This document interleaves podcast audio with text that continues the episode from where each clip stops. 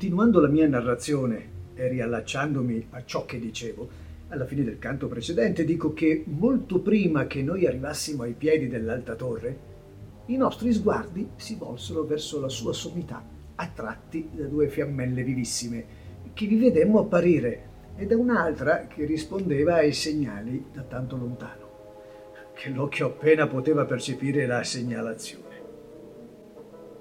Ed io mi voltai verso Virgilio, fornito di sapienza, infinita come il mare, e gli chiesi, che senso ha questo segnale? E che cosa risponde quell'altro segnale luminoso? E chi sono quelli che lo hanno fatto? E digli a me, sull'acqua melmosa già puoi scorgere colui che è atteso da coloro che hanno fatto i segnali, se la nebbia del pantano non lo nasconde alla tua vista. Mai una corda di arco teso lanciò lungi da sé una freccia che corresse per l'aria così veloce come io vidi giungere incontro a noi in quel momento una barca piccola ed agile, guidata da un solo nocchiero che gridava. Ora sei raggiunta! Ti ho il mio potere, anima dannata! Flegias, Flegias, tu gridi inutilmente questa volta, disse il maestro. Non ci avrai in tuo potere per più tempo di quanto non ci occorra per passare la palude fangosa. Come colui che si rammarica quando si sente gravemente ingannato e che le sue ipotesi erano malfondate, tale divenne Flegias per l'ira che in lui si addensò per la delusione sofferta. Virgilio, la mia guida, scese per primo nella barca e mi invitò a scendere dopo, soltanto quando io vi fui entrato, la barca apparve carica. Una volta saliti sulla barca antica, essa cominciò a procedere, immergendosi nell'acqua più profondamente di quanto non faccia di solito, quando traghetta le anime senza peso. Mentre sulla barca governata da Flegias solcavamo la palude stagnante, all'improvviso mi parò davanti un'anima tutta lorda di fango che mi chiese chi sei tu che vieni nell'inferno prima del tempo ancor vivo? E Dio lui.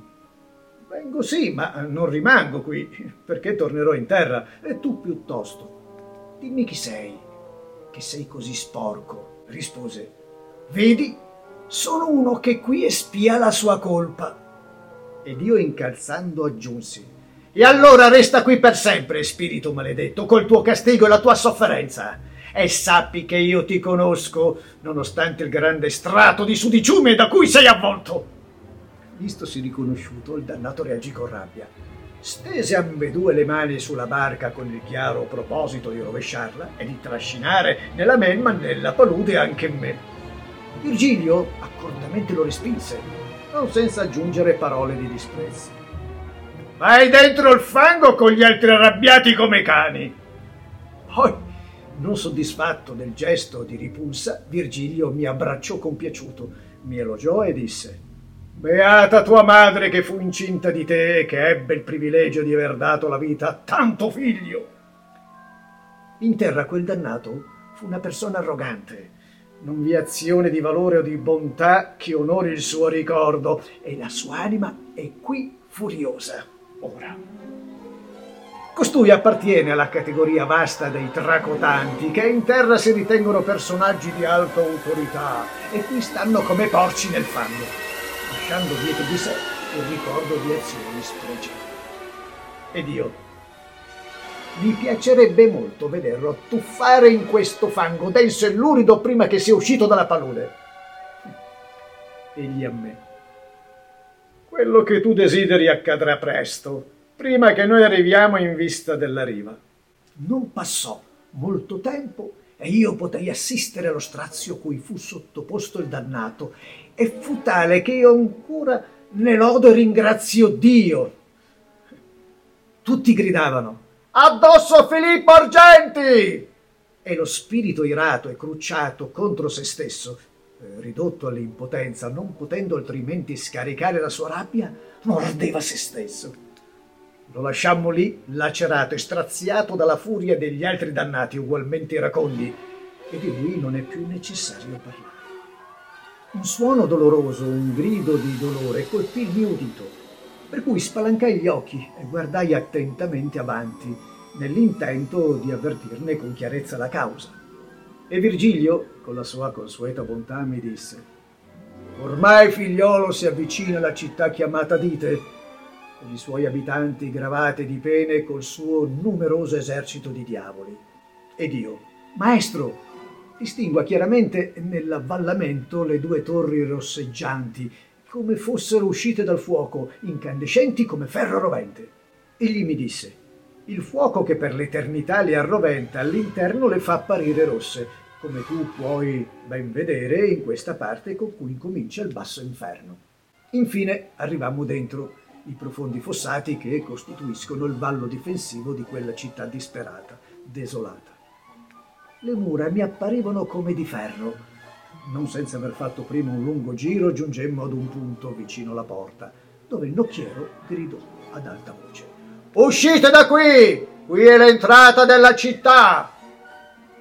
Vidi in quel momento più di mille diavoli già angeli precipitati dal cielo a guardia delle porte, i quali stizzosamente dicevano chi è costui che ancora vivo percorre il regno dei dannati morti fisicamente e spiritualmente? Ed il mio saggio maestro fece segno che intendeva parlare con loro in disparte. Allora, accettando in parte la proposta di Virgilio, frenarono un poco la loro ira e dissero Vieni avanti tu solo e vada via quell'altro che con tanta temerarietà è penetrato in questo regno da solo rifaccia la strada che ha intrapreso come un irresponsabile fatto fin qui.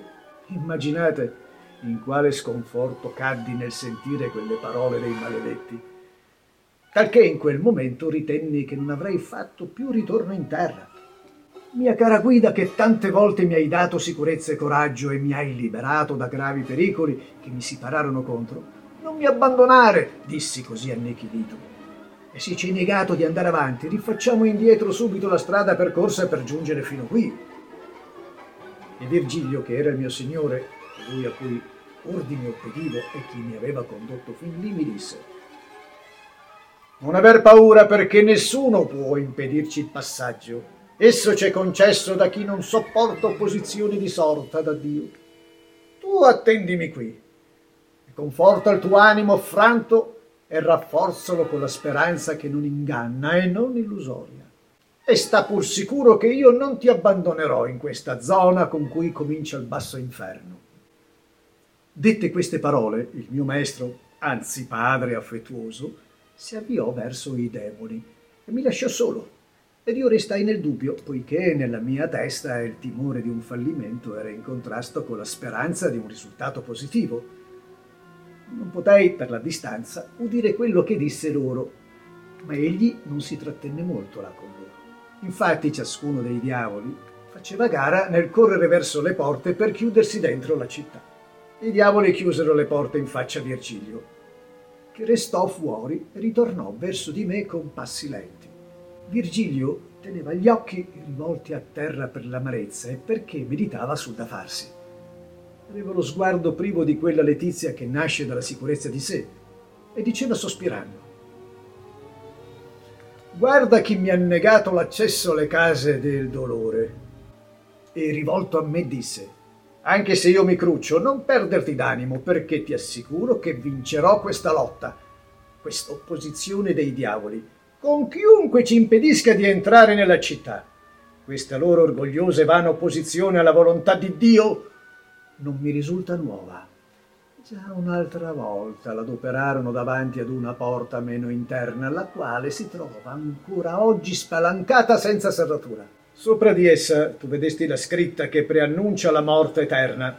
E già da quella porta, dopo averla varcata, scende per il pendio passando senza bisogno di guida, di cerchio in cerchio, un essere divino che ci aprirà la porta della città.